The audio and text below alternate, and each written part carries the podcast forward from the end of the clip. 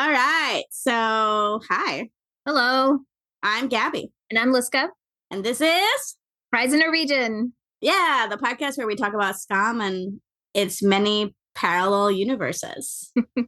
Yes, and this week, tonight, whatever, we're going to Viva la France. France. Yeah, to France. So, yeah, we're doing Skam France, which famously is my least favorite remake. Okay. But I was going in with an open heart. Uh huh. And I don't know, it ended up being a mostly pleasant experience. Okay. Now, Skam France, I think, has kind of like a mixed place in the Skam fandom, right? So it was the first remake, and those first two seasons are a little bit of a copy paste. Mm-hmm. Many would argue. Honestly, we don't know. We haven't watched them. Shh, secret. Will we ever? Who knows? know that I could ever watch Manon and Charles. I don't know that I could do it. I just, I don't. I don't think so. Yeah, I draw the line. yeah and then we've seen three four and five and so so they also have the distinction of being the first one to create like their first original season first with season five with archer and then now to be the first ones to create the new generation which is what people i think people call it like um the the family lemif lemif is that what they call yeah, it? yeah so i think yeah that's I what meant to look up what that sound, what that means, and I don't know. I doesn't it mean the family I think it's. Wait, familia is like Italian, probably. I think it's the same thing in French, though, isn't it? Unless it's like an acronym for something. yeah it's a it's a slang for family Oh, I see. Yeah, slang. i was like the subtitles one of the times said family Mm. and so i just clung to that That's so literal. Like the family. like who calls their friend group? That even though if you if you're like fam, let's go to the movies or whatever, you don't actually call each other anyway. Whatever.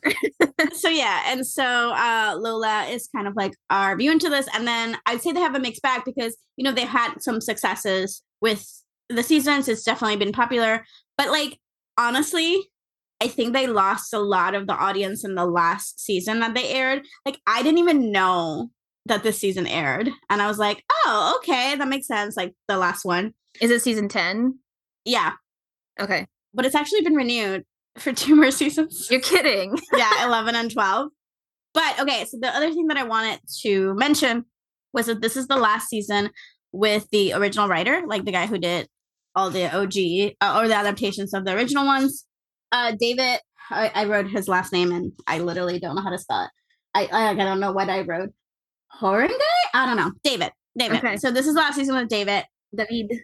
David. See? and then seasons seven through 10 have a female showrunner, I think. And then I think the next one's also going to have a female writer. We can talk about that later. Because I'm like, I did not realize that the next season was the one that was like controversial, but we'll talk about not controversial. I actually think people like the next season. Wait, sorry. When you say next season, you mean the next from the one we just watched, seven? Yes, yes. So basically, the people that they chose as mains for a lot of the other seasons are Lola's bullies. Yeah. Well, okay. I have thoughts on that, but not going. more and and i knew about one of them i didn't realize the season 10 was about the so there's like two like out of the four seasons Uh huh. two of those are the bullies i'm like i don't know i don't know how i feel about that I love it. I love it because I just a sneak peek for one of my thoughts for the whole thing was that like Tiffany feels like such a missed opportunity for me in this season, and well, then tiffany is the main character of the next season. And then I saw yeah that on the list she was the next season, so And I was you- like, oh and do, you, good. and do you know who her love interest is? Uh, no. it's max from lemif Oh, okay, interesting. yeah Yeah, I actually thought he was a missed opportunity as well. And me me too like the way that people have talked about him online i really thought that he was a larger part of this season no, he's and- barely in it. Him Yeah. and is it Sedu? I can't remember the the, the other guys. uh Sa- guy- saku saku i think Saku, Sa- yeah. yeah saku I really, I really enjoyed him. We'll Too. get into this more. yeah Joe was a little annoying, but we'll get into that. Joe is also a major. She's a love interest later on. So they do Tiffany, then they do Maya, I think. I saw Uh, that. Yeah, Then they do uh Bilal, who's a new character. I I, I don't know who he is yet. I think it's the other way around. I think it's Bilal and then Maya. Maya is nine. Okay, so then you're right. It's Bilal and then Maya. Then I yeah. So then they started to lose people by the time they did Bilal, not because they didn't love Bilal, but because the second half of the season became all about Joe, and people were like, "No, I'm here for Bilal. Like, why is this about Joe?" Right. And then it was Maya. They definitely lost a lot of the audience there. Really? People are very protective of Mila. Uh, that's uh Maya and Lola. And oh, and because it gets they probably split up and yes, and I think they also because like I haven't seen it. Like to me, it kind of makes sense in some sense, but they're like, okay, I could get behind it. I just think that this writer doesn't understand the essence of this couple is, and she, to be fair, that writer did not write this season, so I don't right, know. Right, right, right, right. Might have had Um, their own version. Yeah. Yeah, and then ten is Anais, who is the girl who was who in the end of this season. Um, Oh, it takes the video. yeah, takes the video. Yeah, I because I, looked at the list and I was wondering who Anais was. So okay, that answers Yeah. the question. and then 11 and 12 we don't know who it would be Hmm. so so that's what i'm saying it's like a mixed bag because it's definitely popular but Anais season i was like oh that's the thing that happened completely missed it had no idea but people still have a love love for it and um so the reason that i wanted to kind of talk about this season more per episode it's weird because i don't think the season is perfect right at all hmm but okay, first of all, I think it benefits from having an original character, right? So I don't have all these preconceptions to it. Yeah, totally. I feel like I understand the character. Mhm. They they give her a lot of space on her own too, which is something we've criticized of a lot of the remakes where I'm like, well, if it's the main character, I want to be in their headspace, right? yeah, and so totally. Even though it still falls into all the impulses of France that I don't always love, the drama, the heightened drama, the taking it, I was kind of like game for it here. yeah, I was like, sure, I'm gonna go with it. yeah, And it still feels like someone. The reason that I was also out of the took episode by episode is because to me it felt like, for the first time in a while in these remakes, it felt like someone who was writing episode by episode. I don't know if that makes sense. Like, You mean where you could see a concrete like arc for each episode. I mean, which, Yeah, which was yeah, there, but I don't know if that's what you mean. Okay, yes, that is what I mean actually. okay, And I don't know, maybe I'm being too harsh in the last couple of seasons that we've seen, but I just felt like, oh, I might not agree with all the choices he makes, and I do think that there are mixed opportunities. But this is a person who knows how to write. okay, yeah. I don't know. yeah. I don't know. I don't know if I'm giving them too much credit, but I was just like, okay. and like, I was like, okay, I see some of the arcs here. I think this is interesting. Maybe this doesn't fall. I like how this comes back. And so overall, I think to me it was successful in a lot of those kind of like beats where I was like, okay, this is a complete interesting story. And so Yeah, again, I'm. I'm trying to be have a nice heart out here. I do think it's a complete interesting story. And I really liked Lola. I wasn't sure how I was gonna feel about Lola Yeah. coming in. I was going to ask you, what was the reception to her and the whole season in general? I'm curious. definitely mixed. I think I was trying to find more of the reception on Tumblr, but it was like so long ago at this point Mm, that it was so hard to find a lot of those posts. I remember people didn't like the pacing and really had a problem with it towards the end of the season. So I was trying to find the things that they hated. And I was kind of struggling with what was it that they hated. So maybe if someone wants to let us know what was Yeah. it that they hated so much.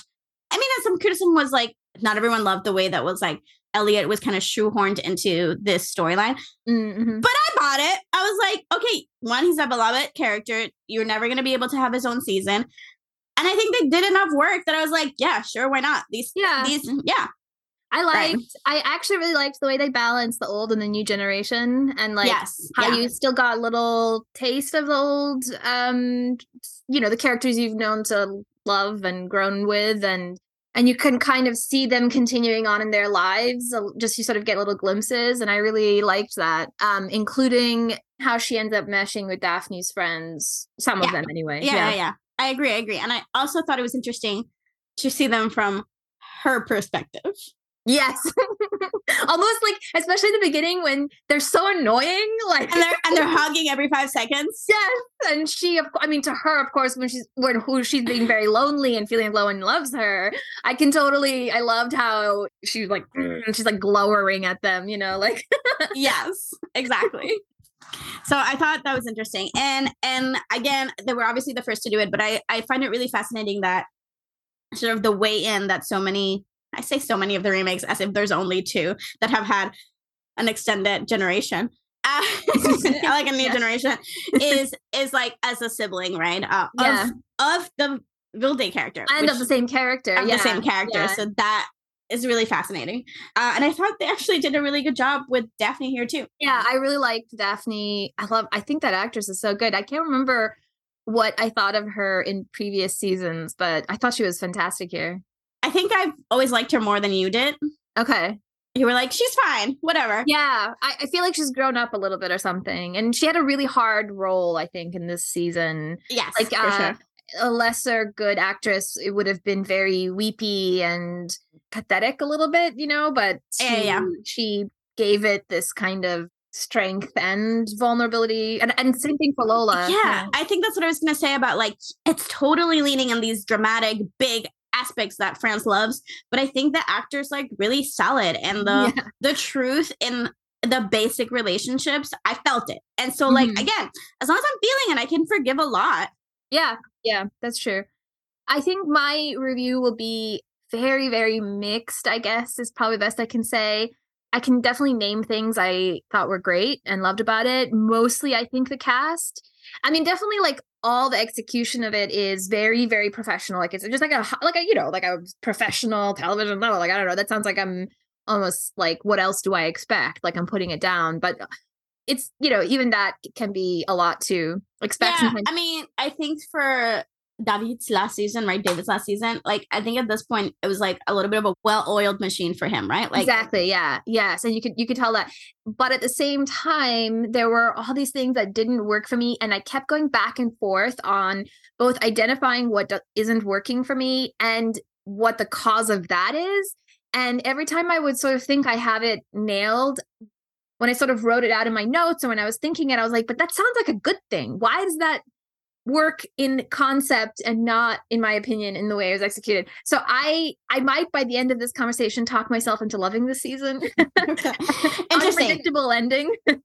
Okay. Um, so let's kind of like i guess let's start with episode one. We're gonna try okay. this whole sort of summarizing sort of what yeah, happens yeah. and then talking it through right? Uh but yes the first episode essentially is we meet lola.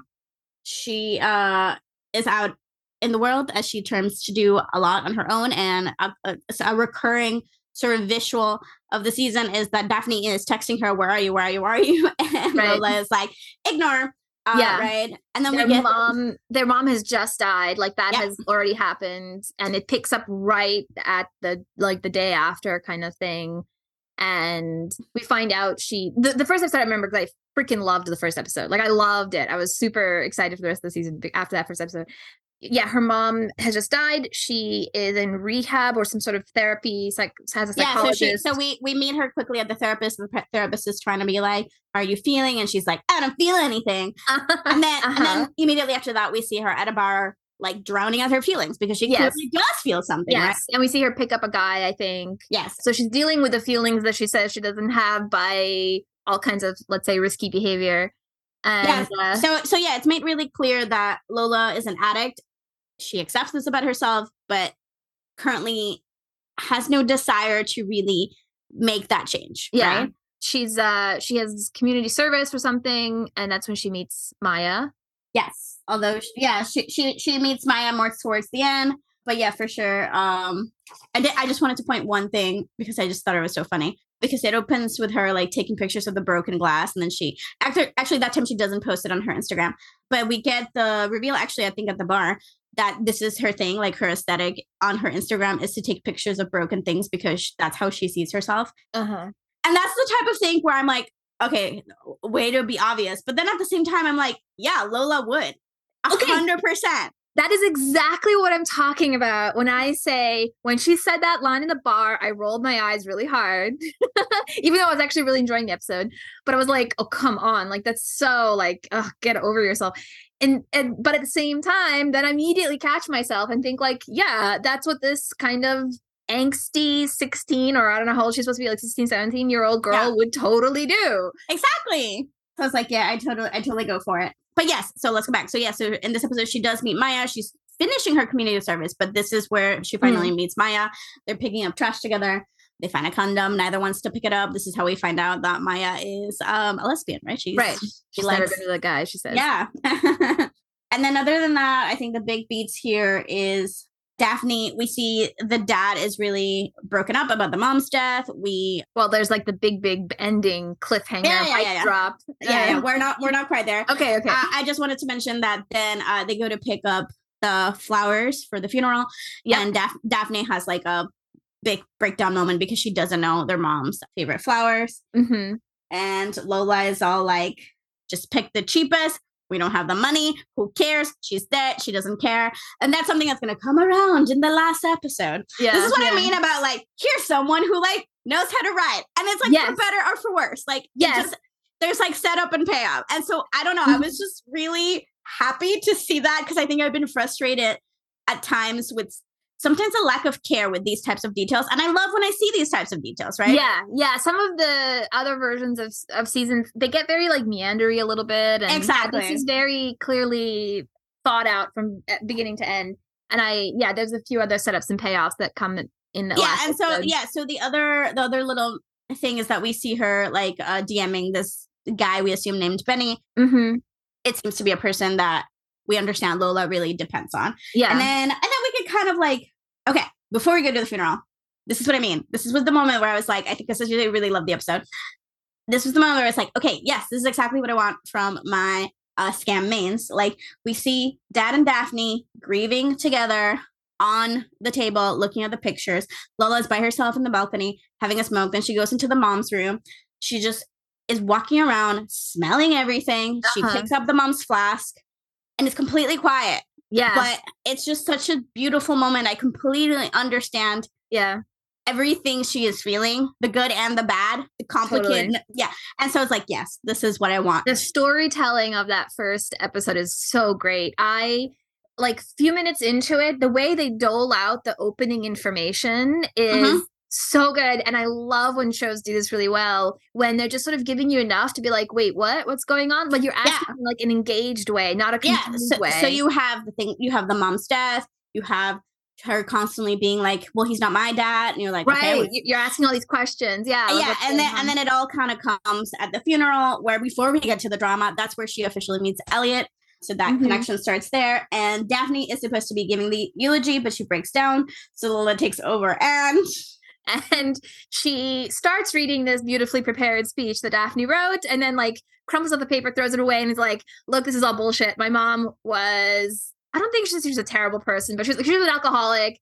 And she, she says my mom was not exceptional right, right, she wasn't exceptional. And actually, a few like seventeen years ago, she had an affair, and that's who my father.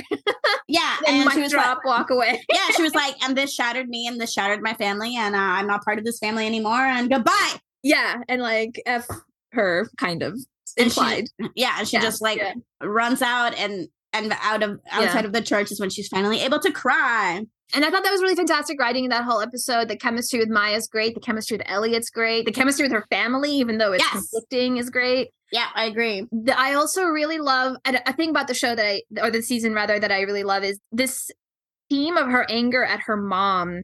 And obviously this is like way jumping ahead, but like basically the I feel like the arc or the lesson of the season on on that specific topic is life is short. Like people things can happen, people die and like these things that you're so angry about that you just really, you know, have some against someone like in the grand scheme of things is so unimportant. Like one day they're not going to be there and Yeah.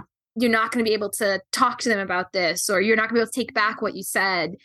And I think of all the pieces of the season, that's probably, at least in thematic pieces, that's my favorite. And I, I really appreciate them doing that. So I love how, you know, her starting so dramatically. um, yeah we're like where she ends up is good. Yes, for sure. And I think we also get the benefit of like, well, I think we've had like dramatic things with parents, but not so much. Like, I don't know why this just came to mind. Like, do you remember in Druk where Alexander and what's her name? Mia are on a date. And then suddenly he's all like, sorry, my mom died. Oh, yeah. And then it's like, okay, what? And because it's Alexander, like, you don't really get to like, that's just like a thing. Didn't that happen in Netherlands also? I just realized. Didn't that happen in the maybe- second season of N- Oh no, maybe, maybe it was Netherlands. I I just could perfectly picture. No, you're right. It was Netherlands. Yeah, It was Netherlands because now I'm picturing that emo boy, like his hair, his like emo the whole- hair. and- his emo hair, the church. Yes, you're right. You're right. I Yes. was like, wait, that doesn't quite. I was trying to be like, when would that have happened in Drew? But no, you're right. It was Netherlands. Oh my god, I'm so sorry. Forgive me. Yes, because they were so insane sometimes, and then they were like, okay, moving on. I don't I know how. I I love it. It's so crazy. I love it so much. Like I- me too, me too, me too, hundred percent. But here Yeah. they're like, no, no, we're gonna like just be in this grief. Yeah, yeah. This is about somebody dealing with their mom dying and all the unresolved things that come out of that. Yeah, yeah. And that's kind of like where where episode two starts up, right? Yeah. So like we have Lola waking up with a guy she just hooked up with, and he's all like, "Oh, let's do it again." And she's like, "My mom just died," and then he laughs, and she's like, "No, really." And then when she makes it home, Daphne is angry at her for ruining the funeral, and she's angry at Daphne. She's like, "I'm tired. I I don't and I'm, I don't have time for this." And then Daphne's so in her anger that she's the one who says, "We're not a family." Isn't that what you've been saying? And Dad has to come in and kind of like trying to calm the situation now. Try to perhaps for the first time in a very long time see things from Lola's perspective and which is a small step for him and be like, you know, everyone grieves differently. She has a right to be angry, but it's just it's a lot of strong feelings. Nothing really gets resolved. Yeah. And then she actually runs out again. And that's I think that's the first time we see her in the location in a rooftop where she messages Benny. That's gonna be important later on. Yes. Yes. she, like, that- sends a picture. up- Yeah, she sends the picture to Benny and everything, right? By the way, I just realized I think do we forget mentioning this in the first episode, or maybe it only is in the second episode where she meets Tiffany and the other girls. Is that in this episode? I think it's in this episode. okay. Yeah. So uh, then another plot point in this episode. Oh no, no, no! You're right. You're right. Okay. You're right. So Uh, first we meet. Tiff- oh, it has to be because in this one is the other thing that happens. yeah, exactly. So you're right. You're right. So she is in in the first episode. She is in school, and she meets Tiffany, who's like, "Hey, I'm the crash representative." She's offering her condolences. She also says, I lost someone too, which I actually like that they never answer what that is. At first, I was annoyed that they didn't, but then I, but also, especially when I realized that she was going to have her own season, I was like, oh, I actually really like that they just leave that unresolved. Yeah. So now, yeah. So no, you're right. Because now we're back at school. Lola and Daphne are still mad at each other. So uh, Daphne will not sit with her, even though Basil is like, "No, okay, let me go sit with Daphne." uh, but then Tiff and the other two friends, Anna and I don't know what the other one is called, do sit with her, and we do actually sort of see Lola be receptive to some extent to yeah, Tiff. yeah. I mean, she's a little like looking at them like they're aliens, but, but at the same time, it's hard. I'm not entirely sure how. Yes, she's kind of receptive, I think, because she's so lonely and like needs just like someone there. But at the same time, it's also maybe a little bit of just like shock or lostness. Like, she And I think I think a little bit showing Daphne that she doesn't need her. yeah, yeah. She almost seems to be going with it, almost like going with the flow. It's like too much energy or too much trouble to say no. Yeah, yeah, a little bit. yeah. Uh, and so they invite her to a party on Friday, and she hesitates but says yes pretty quickly. Yes, yeah. And then so she goes back to community service. She meets up with Lola again. Well, sorry, with Maya again. We get the first like real flirty flirty thing between them. Uh huh. Maya's like, "I'll show you how to plow this land, this dirt." Right? no par- no like metaphors there. No, no metaphors at all. It's like okay. And then Maya invites her to a party. Lola already has plans, so she says so. But Maya's like, "Ah, clearly you're homophobic." And so they Yeah. have a fight about it. I also really enjoyed that dynamic. I liked Maya, who I, I think a little bit is too angelic in the rest of the season. Like she's too perfect, but I like that here she has a a flaw. You know, yeah, yeah. I like, do. she overreacts. yeah i i mean overall i really like maya and i like that she does have her own tragic backstory but she doesn't let it overtake Uh huh. lola's season but i do agree with you a little bit i thought that the pacing was really interesting like that they sort of gave them a lot of breathing room to get to know each other for a Skam season before they even kiss and Mhm. all of that but yeah i do a little bit think that she might be perhaps a little bit too perfect Yeah, yeah. A little too much like a suffering, like tolerating all this. yeah yeah yeah i will be here for that. you yeah Yeah, yeah, yeah.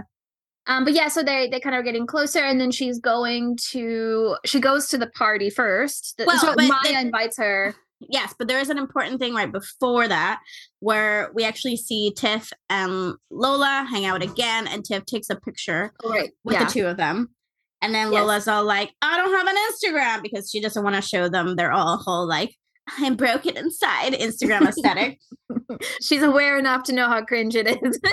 yeah, and then also, and then uh, the other thing that I do think that they do a really good job with, I mean, it's a minor thing, but we do see uh Basil basically go to Lola and try to mend Mhm. this like broken relationship between Daphne and Lola, essentially, who essentially haven't really spoken in three years since her hospitalization, basically. since her her spotted. yeah, since yeah, hosp- Lola's hospitalization. yeah, since the hospitalization. Once she came back, she like uh, kind of put up, yeah, put up her walls. Yeah, for that. And I think Basil's just trying to be like, your mom just died. You guys need each other. Like this is the time when you make those Yeah, steps. yeah.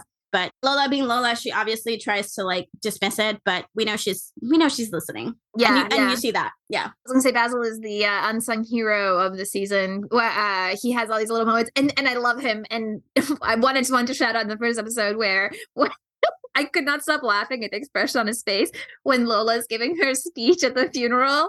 Um, he's just sort of like in the background. You're like, you're not supposed to look at him at all, but like I did, and it's he's the best. Uh, it's No, just kind I, of like I actually I actually think him and Arthur are like great in the background, like the whole Yes, season. yeah, They're totally. always like they're always like comforting each other, holding hands, joking around, like being besties. Uh, yeah, for sure. And then immediately after the speech, we do actually Lola kind of do her first reaching out to Daphne because Daphne's Mhm. crying about finding out like the mom's sweater, favorite sweater that she hadn't been able to find. that was heartbreaking. Sorry, that felt super real to me. Well, again, everything about that dynamic felt real to me in that, yes, the tears of finding this one insignificant thing that in that moment feels like the most significant thing in the world. Yeah, And then Lola trying to break that with, yeah, I remember she said she thought I had stolen it. Yes, And yeah, which is like both her like blurting out a- out of her anger, but then also immediately kind of realizing that she Yes. did that and kind of wishing she could take it back a little. And And then offering them to hang out with with Yeah. with Daphne. So Yeah, it's like I thought that. and that was another beautiful one. Okay, so now Yeah. we do get to party time. So let's talk about party time. yeah, so first Lola goes to the first party she's invited to, which is Tiffany's party, or yeah, the one she got, Tiffany invited her to, and um, people, her the two friends are there. They're already drunk. It seems like a normal house party, nothing special. But then one of the two friends shows Lola that picture that Tiffany took with like the most obnoxious inscription that was like, "Your mom might have died, but at least you now have friends." Like, Yeah, yeah. n- hashtag now you gained now you gained a friend. Yeah. And it's Yeah. and she posted it on Instagram from everyone to see. Yeah. And so at first I was like, does the show want us to think this is okay? Because No, that's no, no. really fucked up. Yeah, And that is. Luckily, it doesn't because then she goes in and just slaps the shit out of Tiffany and totally deserved it. I don't care. I immediately when it happened, I was like, I bet there was a lot of discourse about this on on Tumblr or whatever. And I'm like, I don't care. The girl deserved it. She shouldn't have done it, but the girl deserved it. Yeah, yes. We, Both we those are, things can be true. which is what Daphne's gonna say next episode, and we agree with her. Yeah. Yeah. And so after this, what does she decide then? then she goes to the Maya's party. Yeah. Or the one that Maya invited her to, which is like uh this is where we learn about is it Ur Urex? Urban exploring. Urbex, Urbex, yeah. Urban exploring. I guess Maya and her friends are into this, which is where they just like break into or explore abandoned places and we meet all the friends. So there's Max, who we I think in the same episode find out is trans, or maybe in the one next episode, maybe. I think it might be next episode, but yeah. yeah. Well, that's why I was like, wait, that has to be Tiffany's love interest because that's all I knew about Tiffany's Right. love interest.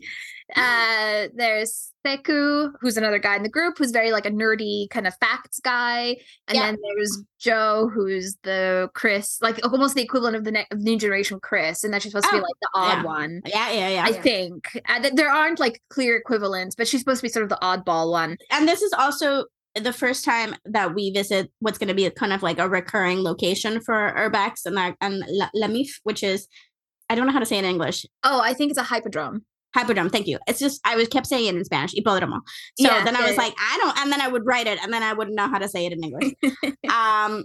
Anyway, uh, and then we also see Elliot. Yeah, and so then it turns out Elliot is like a rock star in this Urbex world because as soon as he shows up, Joe and the other guys too, but like Joe is definitely like, oh my god, it's him. It's she like totally fangirls out. And then he comes over and immediately says hi to Lola, and literally everyone's like, "You know him." so, so yeah. Brown her f- won her a lot of brownie points. With Maya herself says, like, "You don't understand how." yeah, yeah. So basically, she's kind of been accepted into this group as a result of that. yeah, and like what I do kind of like, I make I just made a note of it that the episode sort of ends with like the first time we really see uh, Lola smile, and it's at Mm. Maya as they're kind of like joining her friends and Elliot, who's like tagging Joe's moped. Right. Yeah. Sure. Yeah. Yeah. Yeah. Sure. Um, I, I I think this is the first moment where I kind of thought I actually don't like I I don't like something about this, and I, I this in this case I can articulate what I think it is.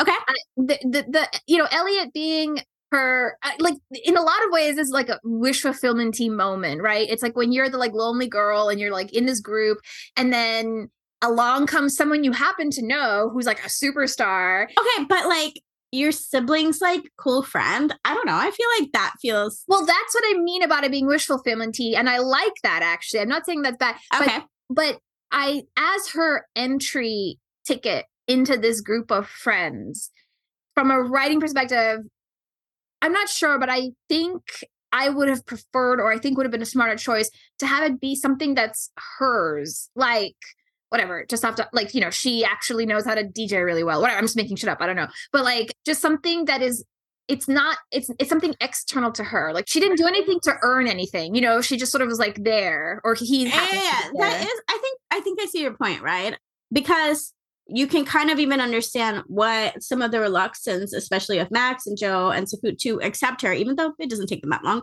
or to hesitate on wanting her to be with maya because what they know about her is more of like she's an addict and a hot mess right so Yeah. like what else has she got yeah. they can and then like a guy who they like and also don't know yes knows her. Okay, like good for you. Like I don't know. There's something. So I think it's like a minor point in a way, but I I do I don't know whatever. If I were like giving notes on this script or whatever, I think I would have no- noticed that. And even I I feel like you could have done both. I mean. Obviously, time is a constraint, but if something else had happened in the scene and then it was followed up by Eliott or the other way around, even, yeah Uh, yeah but just something I'm I guess I'm thinking of like scenes when Even and Isak like run away from the Halloween party and Mhm. they're and they're they're riding on their bikes uh, on, or on one bike actually and then in, on another version of the show now I can't remember which version but they also did the same thing where they're like multiple people on bikes just kind of riding around and it's these it's just like nothing moment nothing really much happens but there's something about it that feels theirs and earned you know anyway yeah yeah, yeah. as a comparison that just popped into my head at the, when I was watching it No, fair enough. Uh, okay, that leads us to episode three, where Maya, Lola, and Lemif are still. It's six a.m. and they're still having the time of their lives. yeah Spec- specifically, Lola and Maya are talking, and this is where we kind of get a tragic backstory time for. That's right. Yeah, we find out Maya's parents died in a car accident when she was very young, and she was raised in foster homes, and some of them were not great, especially when they found out that she was gay. And that's basically all we get here at this point, I think. Well, she dropped out of high school. She works at Right. a she works at the grocery store, and she is a vegetarian. Right, right, right, right, right. Uh oh. Because I think they do enough with give them like really fun conversations, charming Yeah. conversations with the two of them. But I think you're right that they don't have a thing, right? Uh, and I don't. I, I, that's been my complaint with other romances in the remakes, Uh-huh. where I'm like, but what is their thing, right? Yeah. I agree. I agree. And I this is another one of those things where I'm gonna be like very of two minds about it. I really love the two actresses. I think they have great chemistry. They have a lot of great dialogues. Every Mhm. if any specific scene, if I pulled it out, I'd be like, yeah, this is a good scene. I especially these early ones when they're just getting to know each other. And yet, by the time I think one of the other characters says to, I think Max says to Lola, she's falling for you. I'm like, is she? like that feels very Yes, exactly. unearned. I agree. Also, because like that's why I was like, on the one hand, I really like the pacing because I like that they take their time with it. But on the other hand, I had a similar reaction of when Max says that of is she because I didn't fully buy it. And again, I've seen many of these re- seasons where I totally believe that by episode four, these people are in love. I'm like, yes, Absolutely. hundred Yes. percent. I went the same thought process where I thought back on other couples and I'm like, but this is like on schedule. Like why you know Yeah. what I mean? Like it why and they've had a lot of scenes together and, And I really like them too. Yeah. So I, I can't pinpoint it either. I still like totally ship them, totally think Oh, that yeah. their relationship is really beautiful and I love it. But yeah, there was something where I was like, I don't know. Yeah, I was like, oh, I guess maybe. Yeah, if Max is telling, I believe Max. I believe Max. Sure. I, bel I I believe it, but I don't believe in the show. And then as Lola's behavior gets worse, I feel like that the their failure to make me feel that where I feel like they're telling me these two girls are in love and like everything I'm seeing on screen is telling me that, including the two girls when they're together.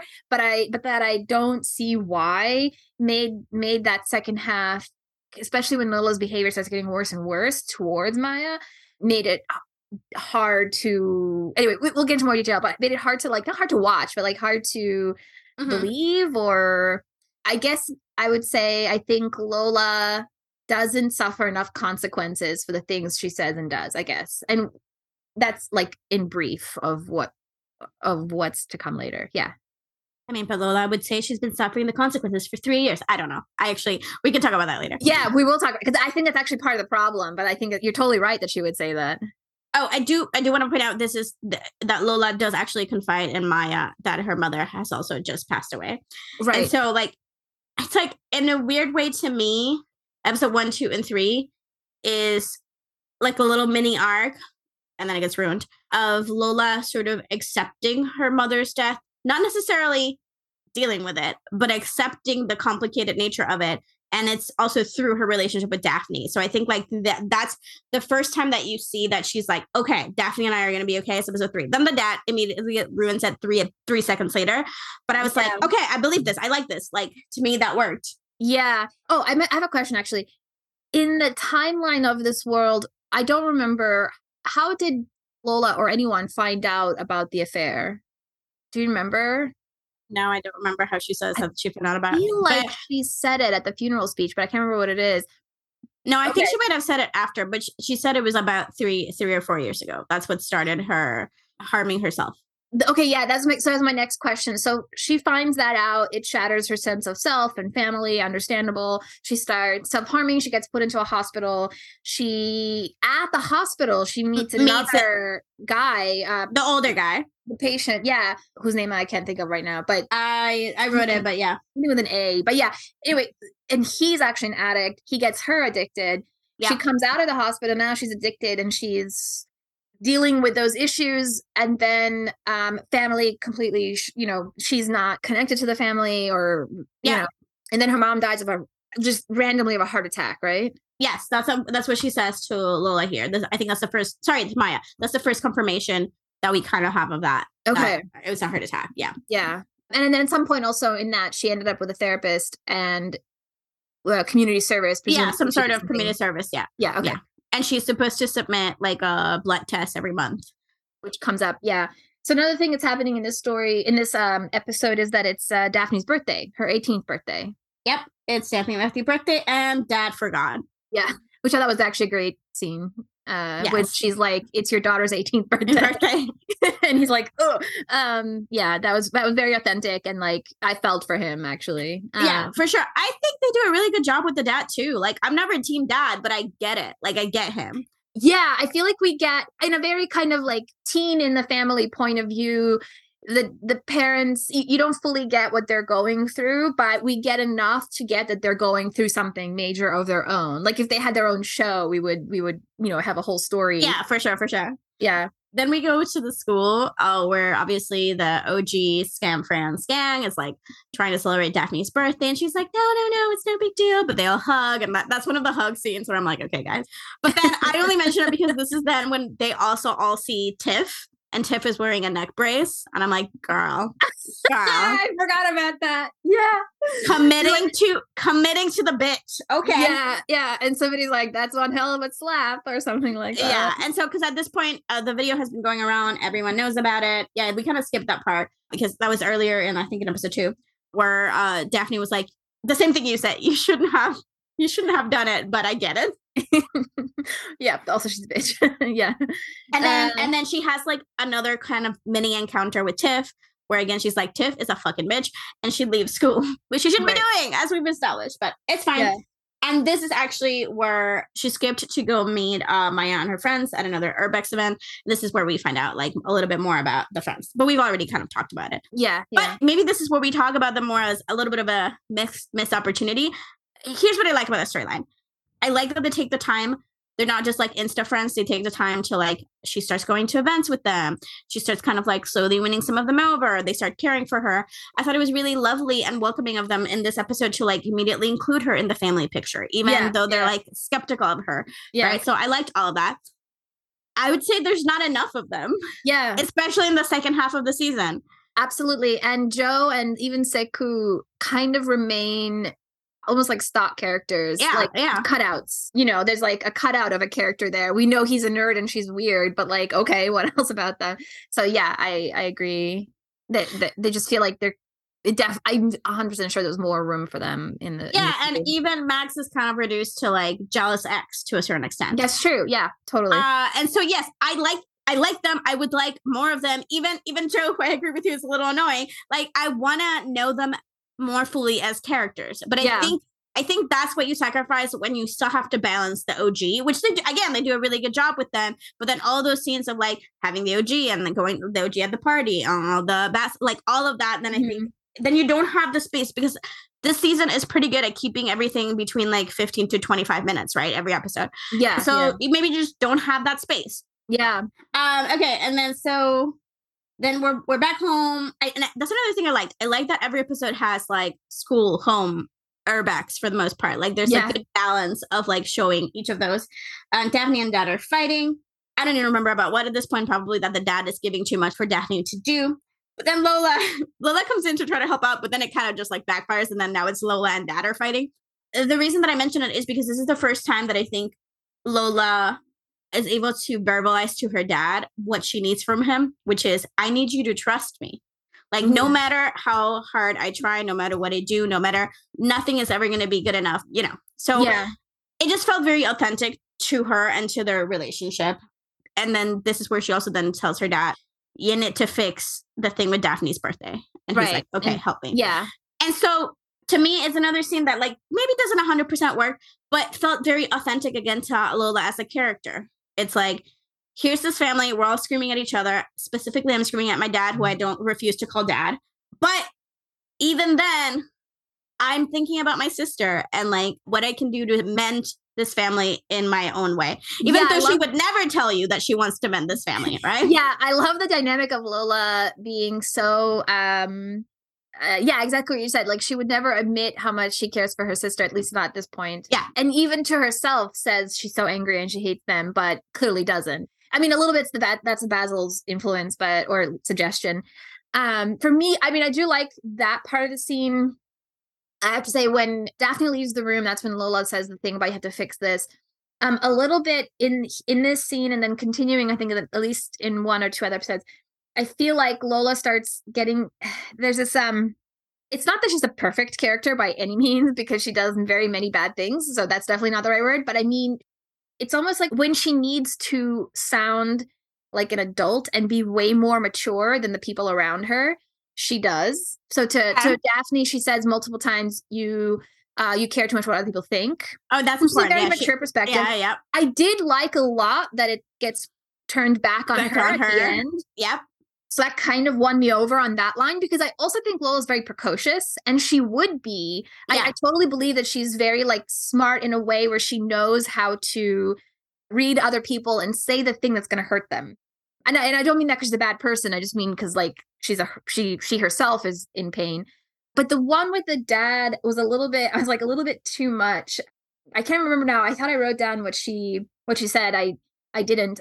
And I think there's some I don't know. Again, this is like where I'm very confused, but I feel like they start healing her problem as this it- it's a, it's it's a creative choice. Like it's just a writer's choice to to start having her be good in fixing or trying to fix things as opposed to say like the Isak model or Okay. a number of other seasons. Well, that's that's part of why I wanted to talk about it episode by episode because okay. I thought it was really fascinating that by the end of episode three, she has started to mend her relationship with her sister, Yeah. uh, vocalize to her father what she needs from him. Uh, we know that she has a love interest. We know she's she's like a friend group that seemingly wants to accept her. right. then- right. And then one word from her father at the end of the episode then like breaks it down again. But I don't know. I thought that was I don't I don't know if it's the right choice, but I thought it was a really interesting one. That then suddenly it's like, okay, and now the cycle will start again. Yeah, yeah, that's a good point. Okay, you, you've you've you maybe changed my mind on it. So I that, think- that that that was the point where I was like, I think we need to talk about this episode by episode because there's something interesting happening with the structure. I don't know if it's all works, but I thought Yeah. it was really fascinating to make that choice. Ha- yeah, describing it as a cycle is interesting. I hadn't thought about that, and I think that maybe is probably what they were going for. I don't know that that it fully works. At least I didn't pick up on it uh, as I was watching it. And I don't know that I would have worked if I was watching it clip by clip. Right, that's a good point. Yeah, yeah, definitely. I definitely don't think that it's inherently a bad choice. I Yeah. just think something about the way it was executed, and again, I keep going back and forth. Is the writing? Is the directing? I don't know. Something didn't quite make it work for me. And one piece of why I think it didn't work is that she sounds very mature when they need her to be. Or let me rephrase that. She is very mature when they need her to be. And then she turns around and is completely, like, devastatingly immature when they also need her to be. And worse yet, the show, I feel like, doesn't really acknowledge her immaturity. In, in and like it'll come up in, in more episodes, so I don't want to get, give examples too early. But Yeah, I definitely we'll we'll talk about that in the last episode, but I was definitely very afraid about what their stance was on making her go to a mental hospital.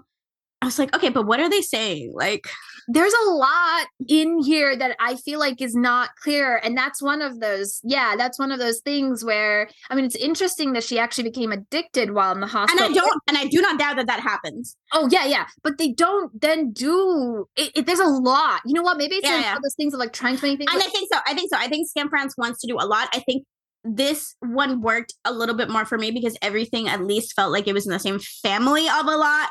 Yeah. that's like I was point. like, okay, like they're all sort of tangentially related yeah, to the yeah. issue of the family and the mother and Yeah, yeah. paternity. And yeah, yeah.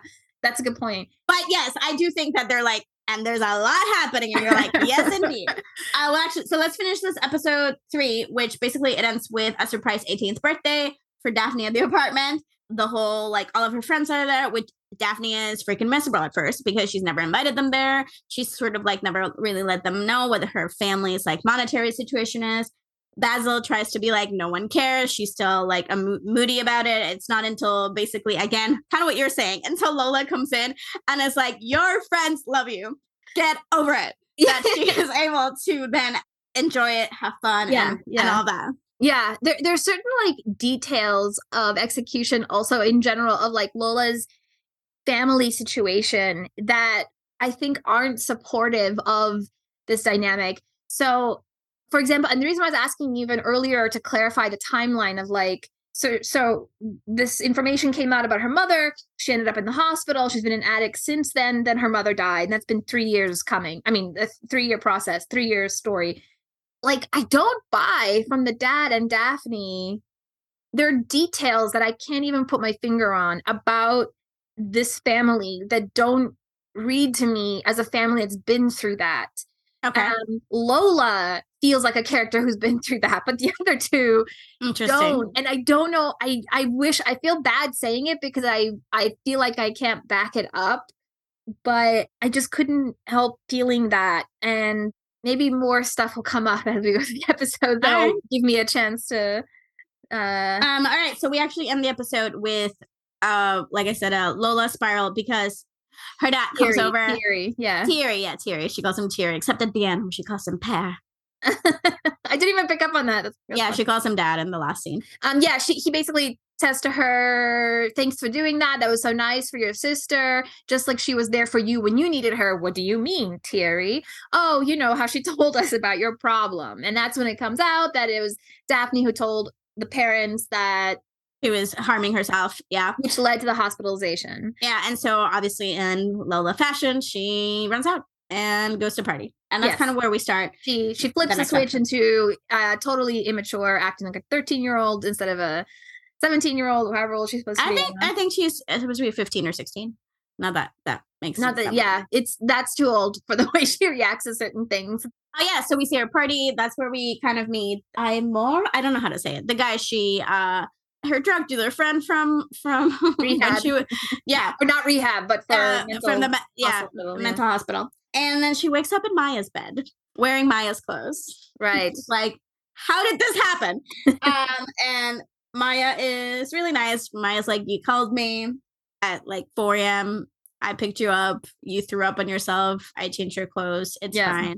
And again, uh, this is when we see Lola be self-conscious, not not for any other reason that like Maya had to change her into clothes, but because Maya saw her scars, right? Mhm. So that's when um, we find out about the self harm, I think, actually.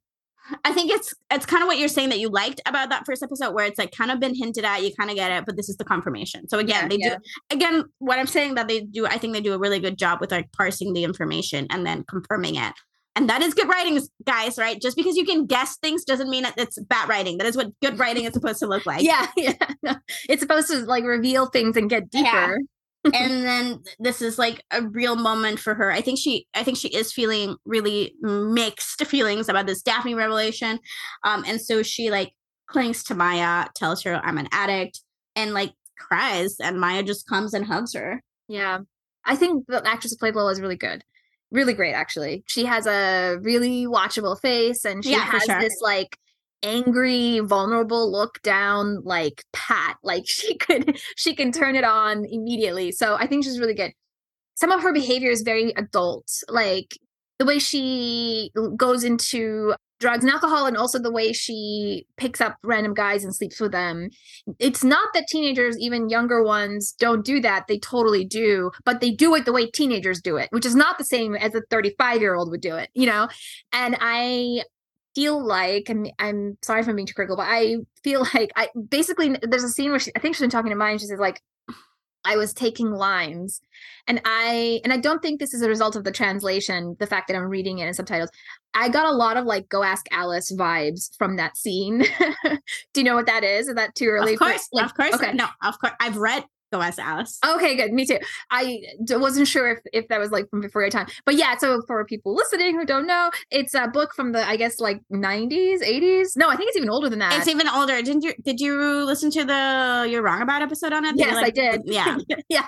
Uh, so it's, I probably think from 70s. Anyway, it's a book that was published anonymously, allegedly the diary of a girl who like starts off by puffing pot at one party and then ends up like no, no, she doesn't. She doesn't even do pot until like I think like six months in. It doesn't Oh even yeah, make no, sense. they, they it's drug like crazy. her, right? They drug Somebody her. yes, yeah. okay, sorry, you're right. They drug her the first time. Anyway, basically, like, cut to a year later, she's like a sex worker, drug addict. Like, it's a, Yeah. and it's this like drugs are bad, downward spiral, morality story that then turned out was written by like a weird Mormon woman. I'm pretty sure she was Mormon, if my memory serves. I think so. I think so. Anyway, listen to You're Wrong About It's an amazing podcast. And they did an episode on like with an interview with a guy who wrote a book about the woman who wrote this book. Anyway, Yeah. It's famous for kind of, I don't know, just not being realistic. It's written Oh, by yeah. somebody who clearly had no idea of anything about drugs. And I kind of was getting a lot of that vibe from this episode, just in terms of like Lola as an addict character. I ju- I guess I don't buy. I guess that's what I'm saying is the this the TLDR of what I've been trying to say about her that I just I don't buy her addiction storyline. Not that it's unbelievable that a person would do that or a person her age, completely believable, but something about multiple details isn't adding up. Part of it's the family, part of it is her be the way she's directed to behave in these scenes, like when she's saying goodbye to the guys, you know, and like I will say perhaps that it's a matter of taste, that it's not that it's wrong or bad, it's just maybe I would have preferred like a more yeah, I was gonna say. approach. Yeah, I think. I think to me, it's like this is the Skam France version of that story, Yes, I think you're 100% right about that. and, so, it it worked for me. For the uh, Yeah. like, it definitely for the most part worked for me. Uh, I believed it of Lola. The more you mentioned the whole like, you know, Daphne and Dad don't like kind of don't quite fit. I kind of see that. I definitely, I think they do a good job. Like, I believe the distance between Daphne and Lola, but like it could have been for a billion reasons. Like, I don't think I would have ever been like, it's because she's been struggling with this very specific problem with her sister, right? Yes. because if this is like a three year thing, like there has been a lot of stuff. That's the that's the entire time we've known Daphne, right? right, right. That's a good point too. We've actually see, been watching Daphne in her life. I mean, in her stories Yeah. the whole time as well.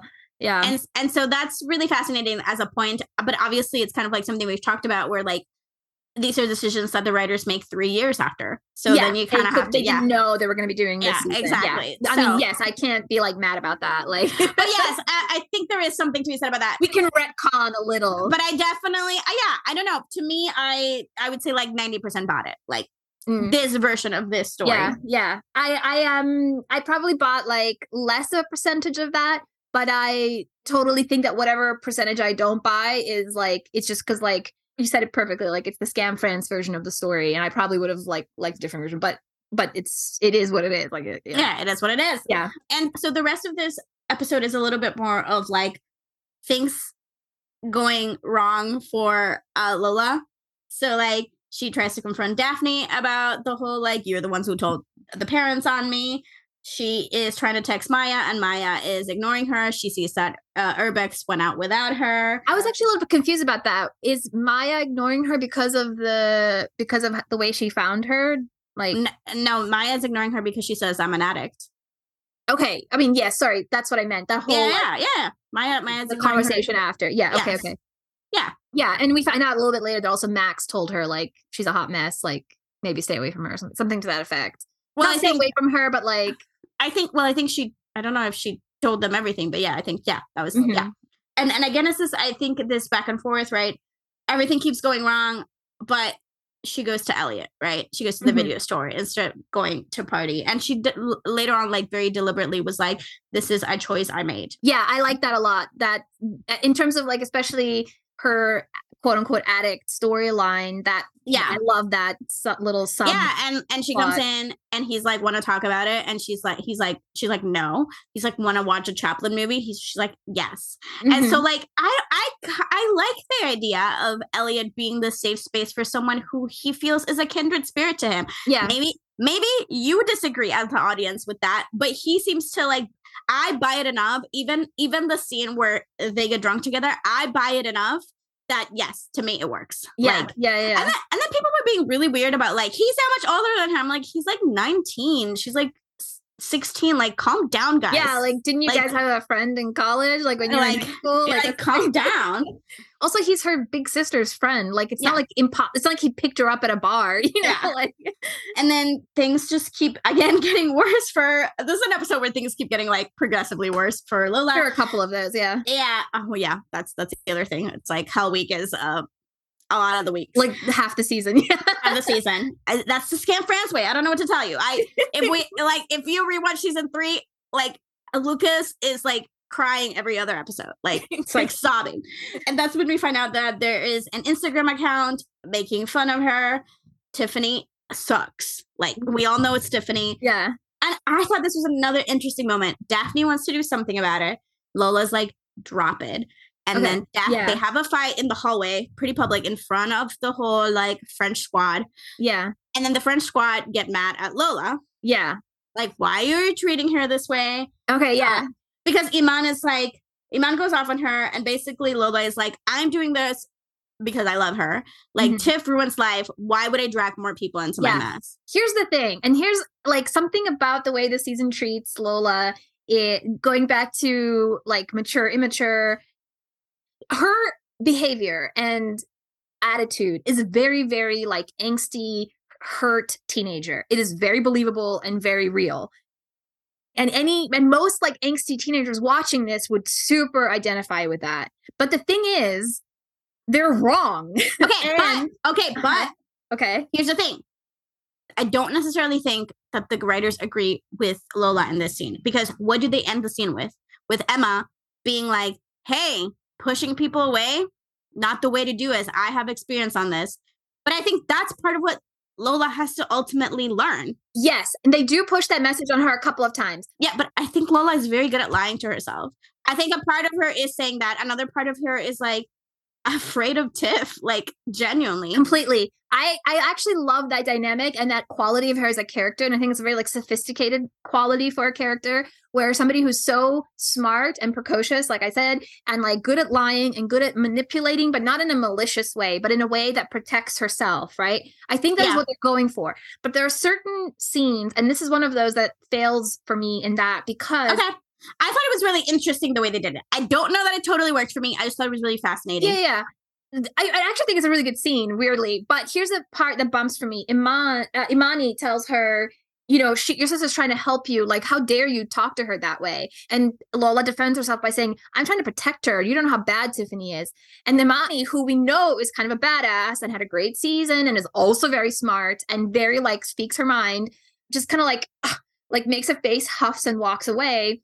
And I feel like no one, including Emma, never points out that's all well and good. And maybe that's even true what you're saying. You do not get to talk to your sister that way. Yeah. Yeah. And that's what I mean about the show.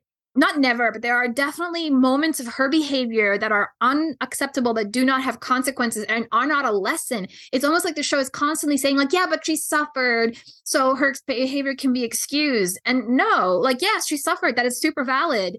But part of her recovery needs to be recognizing that that suffering is not an excuse to treat mm-hmm. other people poorly. That mm-hmm. her fear of being rejected is not an excuse to be bitchy to Maya or to anyone else. And her, any apology she makes to any of them is kind of empty until she has that recognition. And i'm i don't think the show ever fully like hits those notes. Almost like the show doesn't acknowledge that to be true so i don't know that's that's my thesis on like something about that angsty teenager in her the show seems to consider is like good and normal. You know or, or, like or like the fact that because she suffered we can understand his behavior. We can that's true. And this actually ties into later things we'll talk about with with um, mental health and addiction. And i think doesn't even somebody maybe Eliott say to her something like something to the equivalent of you can't help how you feel but you can help how you act. It's not that wording but i'm annoyed that i can't remember but never mind. Yeah so then then we kind of go back home for a little bit and uh, the only reason i want to highlight this because i i think this is like the one sort of family threat that to me doesn't work uh, which is uh daphne is like i don't want us to be mad anymore and this is where lola kind of gives her a little spiel about like there's a picture of you and dad and mom on the hallway and i'm not there yeah that's how i feel and i'm like I and they had shown us the picture before, but it just felt like very story beat yes, in a way that I, I'm like, t- totally wrote that scene down where that's another example of the exact kind of scene that I was just talking about where I'm like that's a very angsty like yes that is how a 16 year old maybe pr- more appropriately a 12 or 13 year old or maybe even 14 year old would think and feel but it's not true and no one ever corrects it you know yeah i can't like i guess i think i would have felt better if daphne even if daphne then does the thing she does eventually where she buys the frames which I'm still like, I don't understand why we can't. I mean, we can just reuse the frame you have at home, like whatever. Anyway, that's the thing; it doesn't pay off. Yeah, that the buying that, and that's why that's why it makes it. me. That's why I don't love it because I don't think it has a like. I think so many of the other things have really get payoffs. This yes. one, I'm like, ah, whatever. Also, wait, why do you need two? Just buy one. They're like 10 euros. Like, this yeah. is really stressing me out. exactly. First of all, you can just take out the picture. But even that is like acknowledging that what she said is true. And it's not. It's so not anyway, true. I wish, I wish that even, obviously, it's gonna, even if she did buy the like frame later, even if in this moment, I would like Daphne to be like, I'm sorry that made you feel the way, but like, no, right? So I kind of wish that it had like one more beat there for that. Yeah. Yeah. Even if she said, I'm sorry I made you feel that way. We did not mean it that way. It, that's not, we do not feel that way. But you are right that it's not a good look. Let's just change yeah, the mm-hmm. yeah, picture. Yeah, exactly. You have so yeah. many other ones. yeah, exactly. yeah. And that's part of that family, like, where something about them don't feel like they've all been through this problem in the last yeah, years. Yeah. But also, like, they've been through this problem to an extent with mom, too. Like, we're talking about two addicts in a family. That's true. That and in fact, you saying that makes me think that's not a layer that's like that examined even. But yeah. that goes back to the too many things, maybe. Yeah, that exactly. Yeah. I think they kind of have to put a lot of the angst of the mom at rest at this point. They're like, it's there, it's in the background, it's important, but it can't be the focus anymore because we've shifted. Mm-hmm. So I, I'm like, okay, we've shifted. We're moving along. uh, and so we're moving along back to the Mela ter- uh, train. So uh, Maya and Lola uh, meet up again. Maya is trying to apologize for ghosting her, and Lola is drunk and a bitch, and basically doesn't want to doesn't want to hear her. Maya's like, "Are you drunk?" Lola's like, "Yes." Maya's like, "I want to talk to you when you're not drunk." Lola's like, "Good luck with that. That would be never." I, I kind of do love her, despite like being a terrible. Yes, yes. That was like such a terrible angsty scene. I loved it. Like I, I was like, it. I do. Uh, and then, but then because it's Skam France, they can't just leave it there. They're like, and then she's gonna call her drug dealer friend, meet him in the um, hotel. He's gonna like make a pass at her, and she's gonna have to lock herself up in the room. and call for reinforcements. Yeah, so that's kind of like how episode five starts with Eliott coming in and saving her.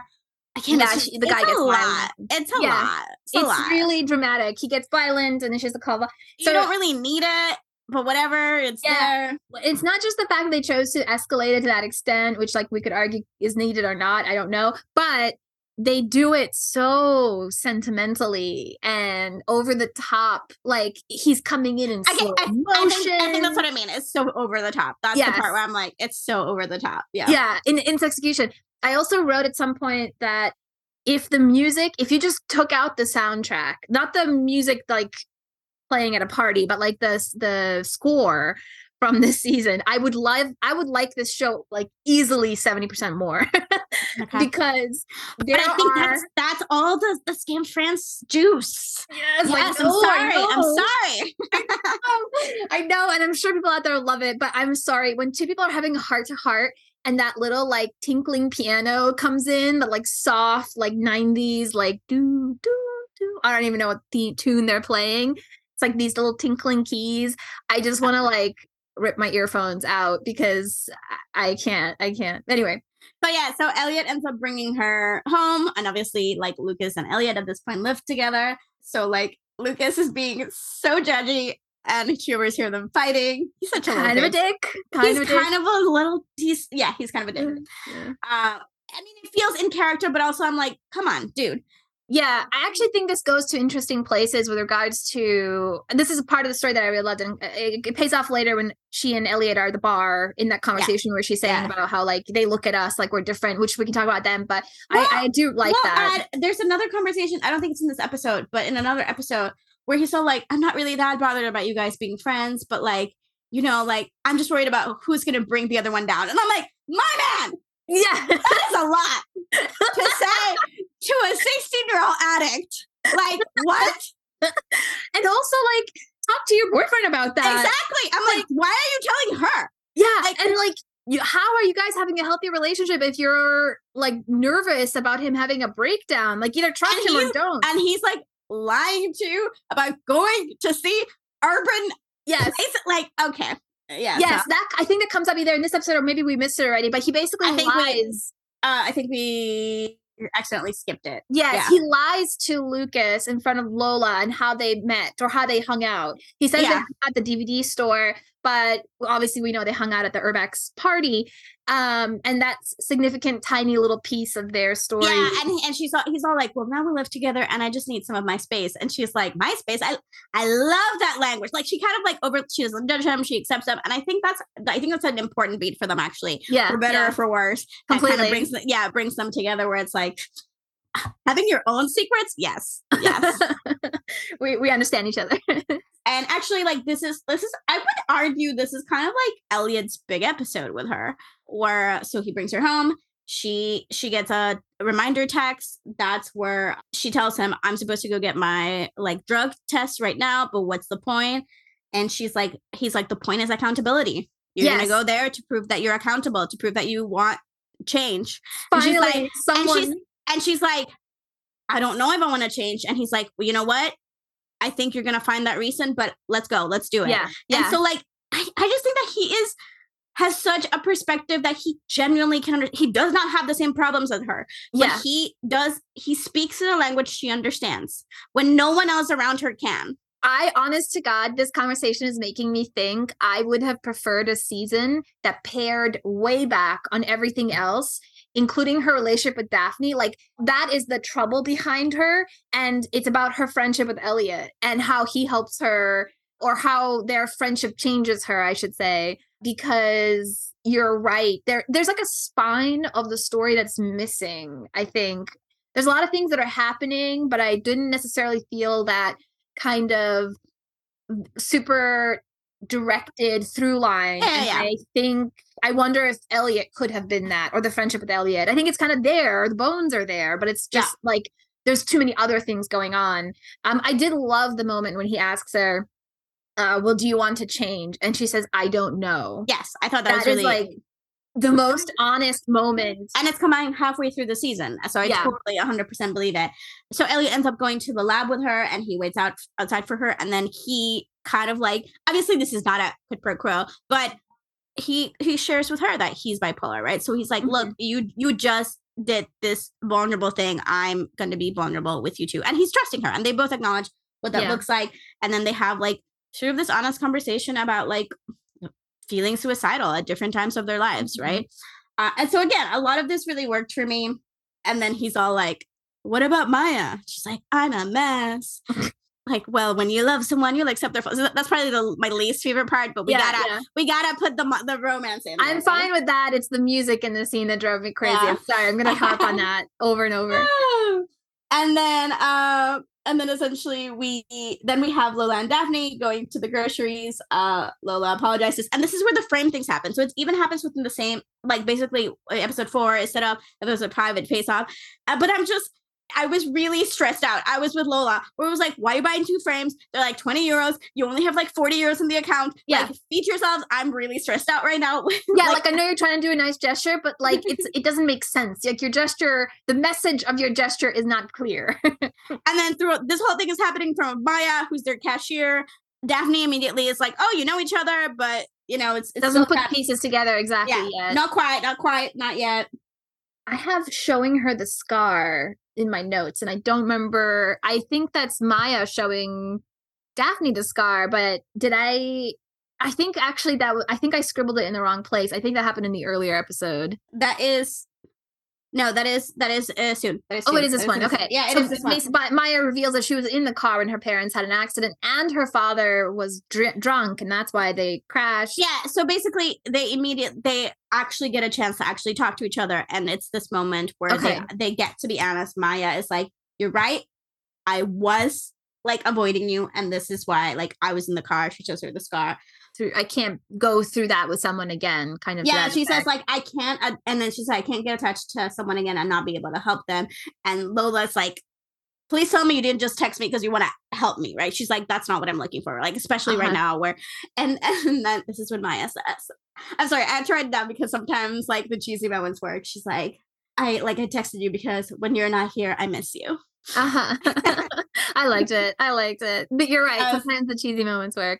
But I and I will say it's hundred percent the credit of the of the two actors. Like I I don't know that that that line would have worked in any other context. yeah, for sure. Uh, and then we have a little bit more of Tiffany continuing to be a bitch when Lola and Daphne can't play for the for their lunch. Mhm.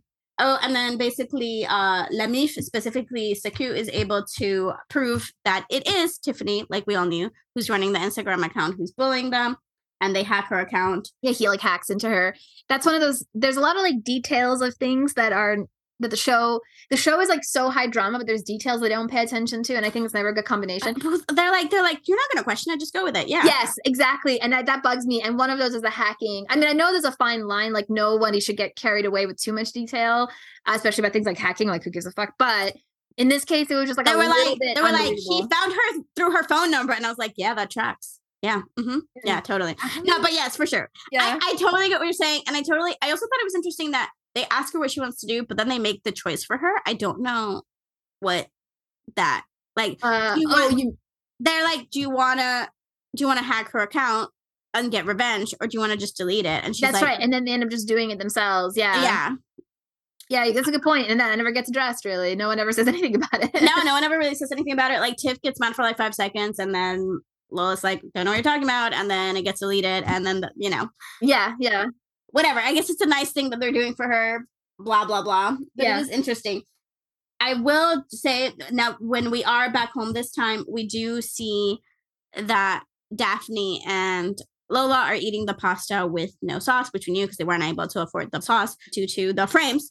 Uh, but more importantly, we are able to see that Daphne is not eating. Uh, and so they've been, again, slowly sort of bringing this eating disorder thing that we did theoretically have in season two. We don't know. We haven't seen it. but yes, and and in fact, we get the fact that Manon is worried. Basile is worried. I don't know if we've mentioned that too. This is where Lola gets to find out that Charles and Daphne used to be a thing, which I thought oh, was, Oh, yeah. that was really funny. and then their electricity goes out. Oh, and then we find out her dad's not been going to work for Yeah. a month. And then when they confront him, he just breaks down and then they all hug. And I'm like, okay, I guess. And then it never gets resolved. no. In fact, later he talks about having to get to work, and I'm like, he- yeah. Apparently, he like went over and was like, "Sorry, guys. Remember how my wife died?" And they're like, "Okay, but don't do it again." Uh, I guess I know, I know. In France, it's not like here. They have a lot of like social, actually concerns and safety nets for each other. So maybe that's a thing that happens. I feel like some he would get fired though, um, to just not show up. It's not like he said I need bereavement leave. He just didn't show up. Sorry. Yes, okay. for sure. Just pointing, just one of those details that I was no, like, no, what? it's it's again. I think it's just like trying to do too much. Like that could have been a whole storyline in itself. Um, yeah. I do think they do a very good job of like sort of tracking Dad's grief throughout and Yeah. sort of his overwhelmedness of being the sole provider for this family, of being like a single dad at this point. Sure. Yeah, yeah. Hello, listeners. This is Liska breaking in to let you know Gabby and I got carried away, as usual, talking about Skam France. So we've decided to cut it off halfway, about. Next half will release as soon as we get it ready for you all. I hope you've enjoyed so far and you come back for more. Thank you. Bye.